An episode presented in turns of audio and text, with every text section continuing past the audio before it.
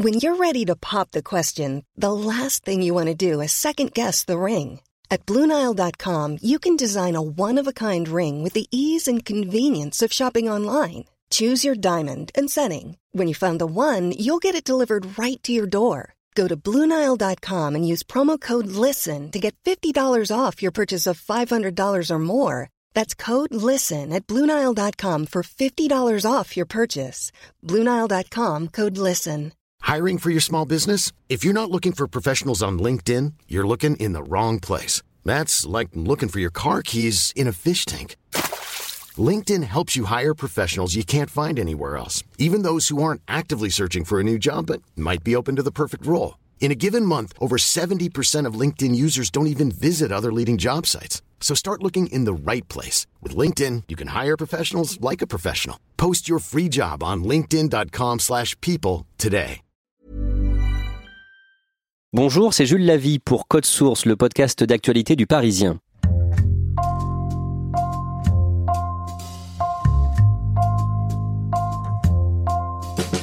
Douzième joueuse mondiale à l'âge de 20 ans, Tatiana Golovin était considérée dans les années 2000 comme la relève d'Amélie Mauresmo, comme une future très grande. Mais une maladie du dos a brusquement interrompu sa carrière. 11 ans plus tard, et alors que la douleur est toujours là, Tatiana Golovin se bat aujourd'hui pour revenir sur le circuit professionnel.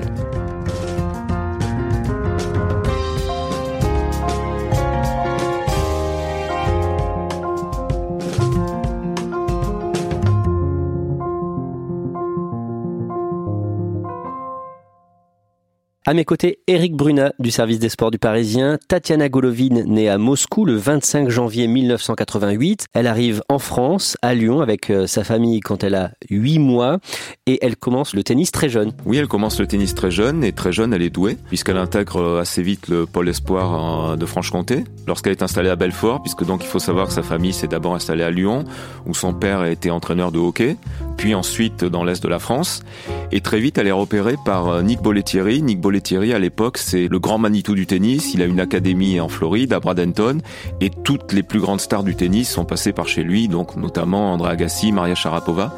Et donc, il repère cette petite poupée russe et qui va rester six ans dans son académie et donc se former là-bas et devenir vraiment une, une excellente jeune joueuse. Toute la famille déménage en Floride. Le père, la mère et ses deux grandes sœurs, Olga et Oksana, et euh, prennent un appartement euh, à côté de l'académie pour la carrière de Tatiana. Dans ce genre de centre d'entraînement, euh, comment ça se passe? Qu'est-ce qu'elle faisait quand elle était toute petite? Ça se résume en trois mots, je pense. Tennis, tennis et tennis.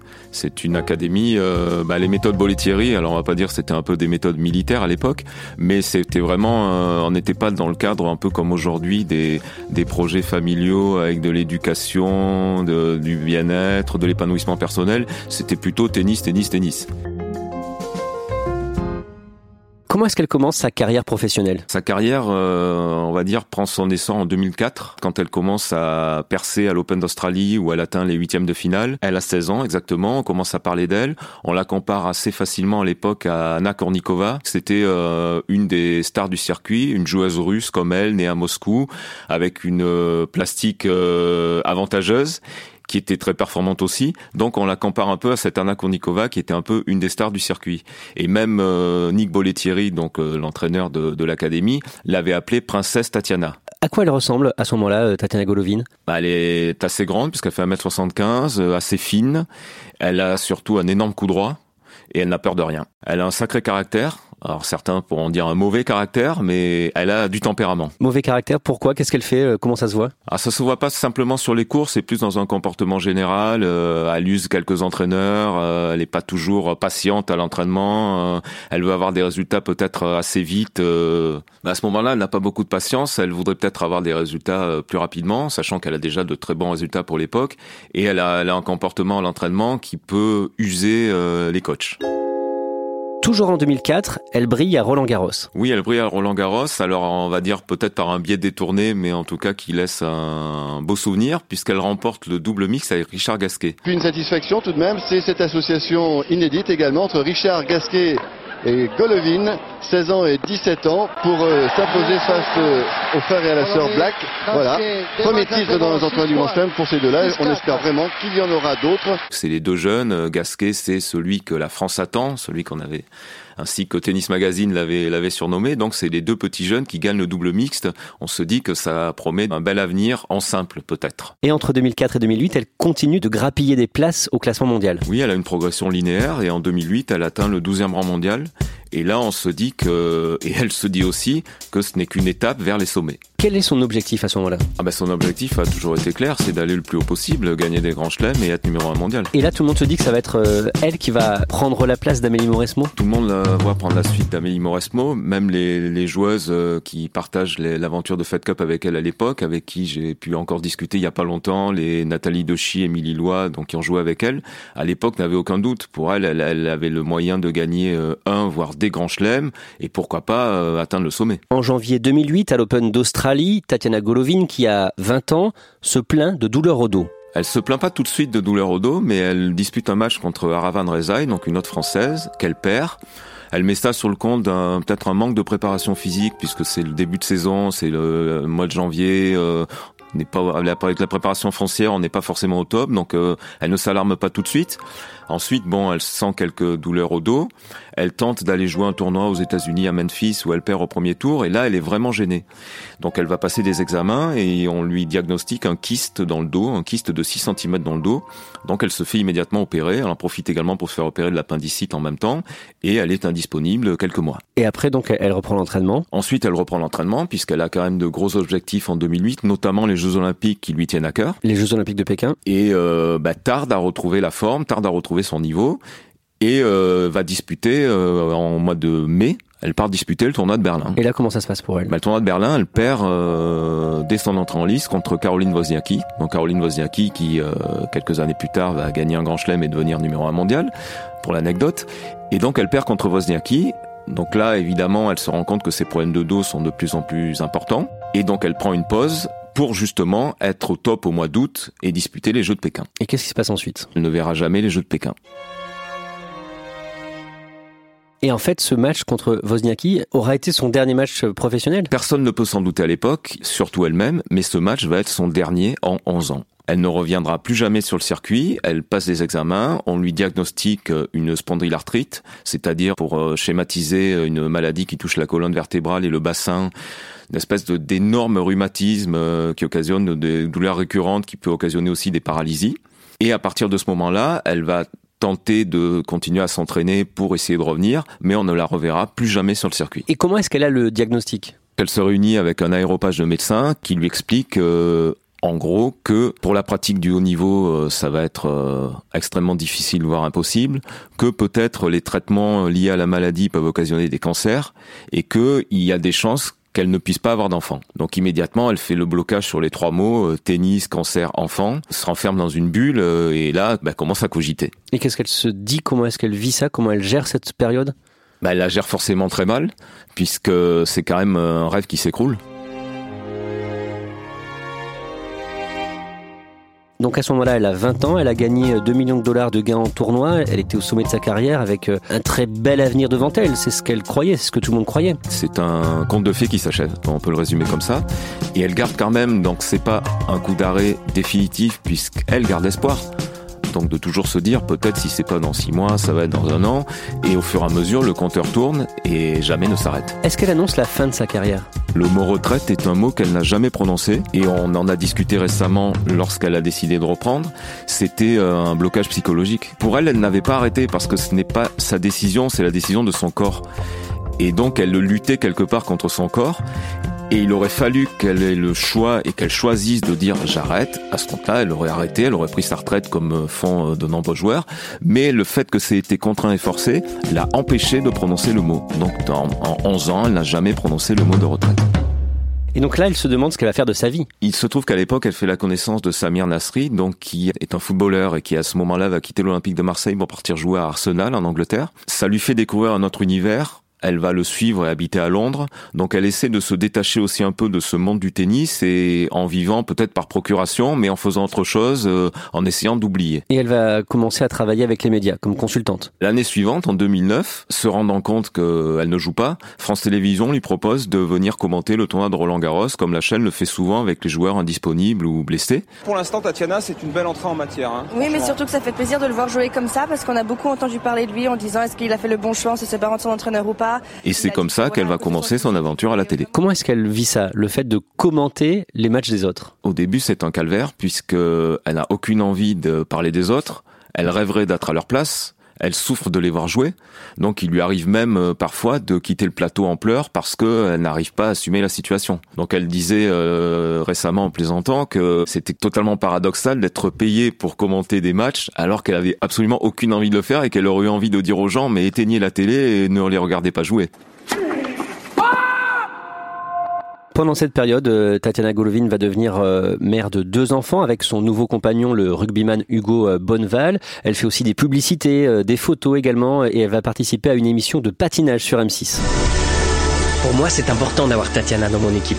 Elle a un mental de championne et un sens du show incroyable. Après, pour moi, je pense que le plus important, ça sera le côté artistique, côté danse, côté dramatique, côté théâtral. C'est quelque chose que j'attends avec impatience. Et c'est la première fois, donc, depuis l'arrêt de sa carrière, où elle va vraiment faire du sport où elle va tenter de faire du sport à un haut niveau entre guillemets pour figurer dans cette émission. Donc peut-être pour pousser son corps un peu plus loin, voir de quoi il est capable, voir aussi l'évolution de la maladie.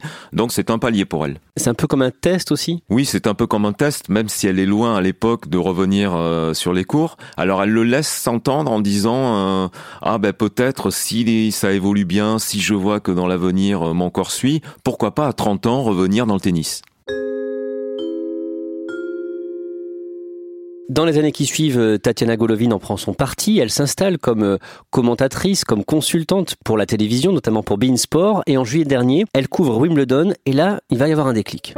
Elle regarde jouer Serena Williams et se dit que finalement, euh, à l'âge qu'a Serena Williams, en 36 ans, faire ce qu'elle fait, Tatiana Golovin n'a que 31 ans, donc peut-être que c'est pas infaisable de penser à un retour. Donc elle rentre dans la maison qu'elle occupe à Londres avec sa famille et leur dit, bah tiens, j'ai envie de reprendre le tennis. Donc ils sont peut-être pas plus étonnés que ça et lui disent banco. Elle, elle en discute un peu avec euh, Patrick Moratoglou, donc qui entraîne, qui a une académie dans le sud de la France, qui est un des grands entraîneurs du moment et qui est l'entraîneur de Serena Williams, qui lui dit vas-y, euh, vas-y si tu as envie, euh, fonce. Elle en parle ensuite à Thierry Champion, qui est le directeur du haut niveau à la Fédération française de tennis, à Pierre Chéret, qui est le directeur technique national et qui l'a entraîné dans ses jeunes années, et qui tous bah, sont à fond derrière le projet. Je pense que oui, il y a quelque chose dans la compétition, le fait d'être athlète, se dépasser, justement se faire mal, d'atteindre des objectifs. Je crois que ça c'est quelque chose que finalement euh, est ancré en moi et que je connais que ça finalement depuis que je suis très petite.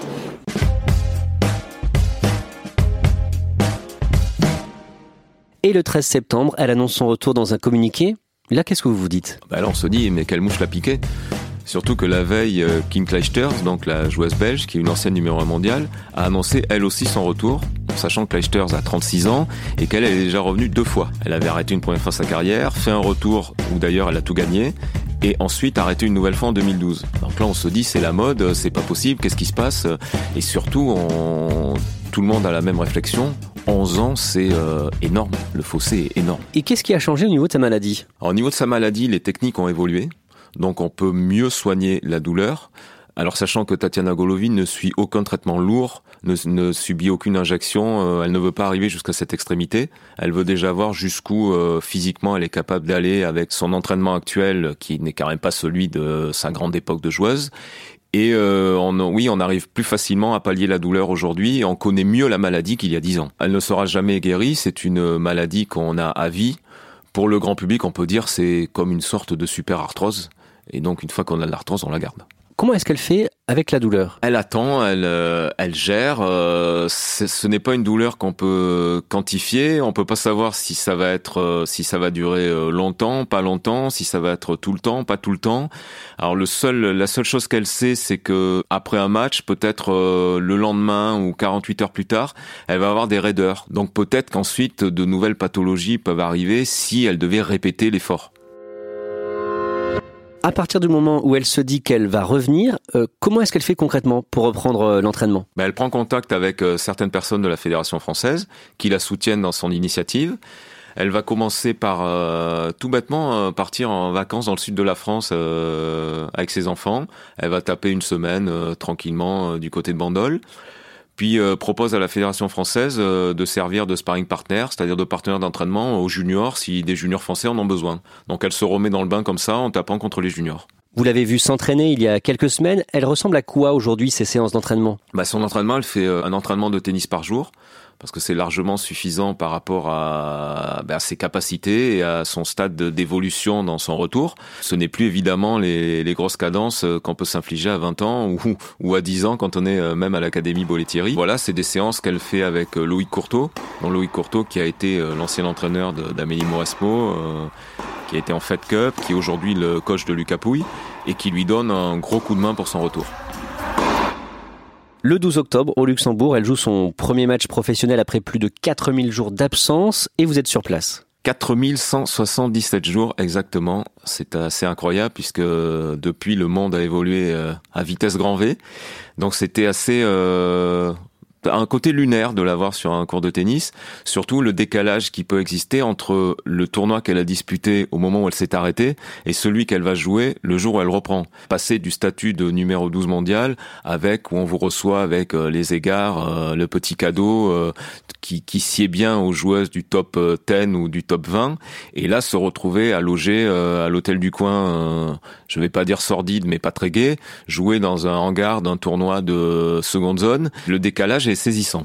Et comment elle est quand elle entre euh, sur le cours? Décrivez-nous-la. Mesdames et messieurs, Tatiana Golovin, France. Bon, elle est rentrée dans sa bulle euh, dix minutes avant le match, mais euh, sinon, elle était totalement détendue, contente, un peu comme une gamine qui est heureuse d'être là qui a retrouvé son jouet. Comment se passe le match? Bah, Au début, c'est assez impressionnant quand même parce qu'on ne sait pas trop à quoi s'attendre. Elle a repris l'entraînement il y a un mois et demi elle décide d'aller jouer des matchs plutôt que de s'entraîner en se disant de toute façon faudra bien y retourner un jour donc tant qu'à faire allons-y. Mais on se dit euh, forcément qu'elle va pas tenir la distance. En fait dès les, deux premiers points du match euh, elle fait deux points gagnants. Donc c'est on se dit tiens c'est ça va être intéressant à suivre.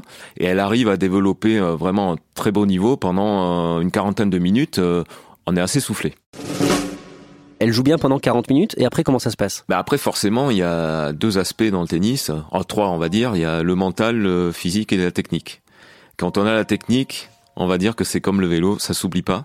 Donc euh, techniquement, euh, bah, sans bouger, euh, on peut arriver à frapper des coups et à retrouver un certain niveau et être assez efficace. Ensuite, il faut arriver à se mettre en mouvement, euh, les appuis, euh, les, les, courses vers l'avant, les courses latérales, et c'est là que ça devient plus difficile. Et c'est là aussi qu'il faut savoir avec l'âge se gérer et peut-être gérer ses douleurs ou sa maladie. Donc pendant 40 minutes, Tatiana Golovin a été vraiment joué un match de bon niveau.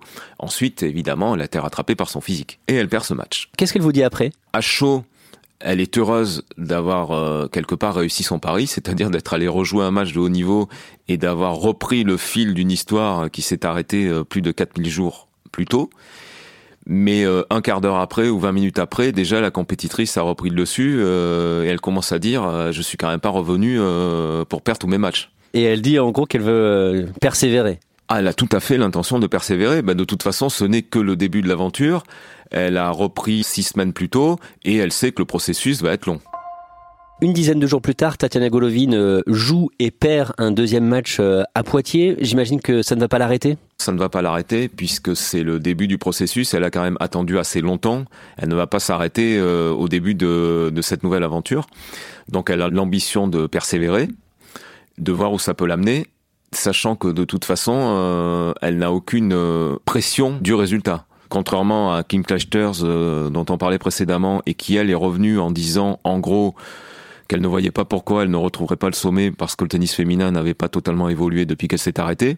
Tatiana Golovin n'est pas dans cet état d'esprit. C'est d'abord une démarche personnelle, une démarche quelque part psychologique, un deuil à faire. Donc, au-delà du résultat, elle va continuer si son corps lui permet. Elle dit qu'elle revient aussi pour montrer un exemple à ses deux enfants pour montrer à ses deux enfants qu'elle euh, n'est pas simplement une ancienne joueuse euh, qui peut vivre euh, de son salaire de télé sans finalement faire grand-chose ou sans leur montrer grand-chose. Elle a envie de leur montrer ce par quoi peut-être elle est passée petite, c'est-à-dire le goût du travail, l'effort, leur montrer que pour arriver à quelque chose dans la vie, bah, il faut se donner les moyens.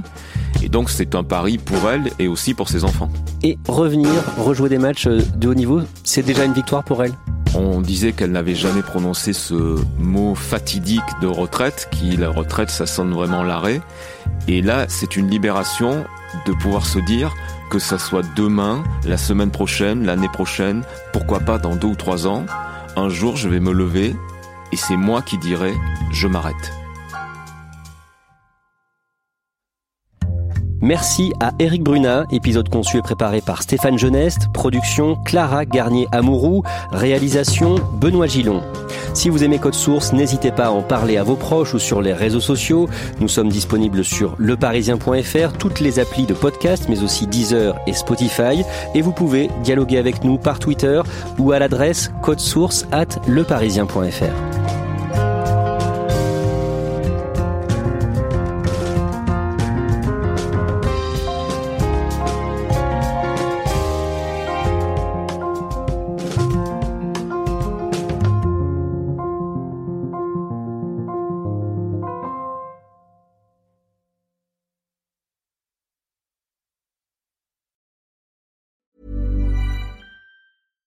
Hi, I'm Daniel, founder of Pretty Litter. Cats and cat owners deserve better than any old fashioned litter. That's why I teamed up with scientists and veterinarians to create Pretty Litter. Its innovative crystal formula has superior odor control and weighs up to 80% less than clay litter.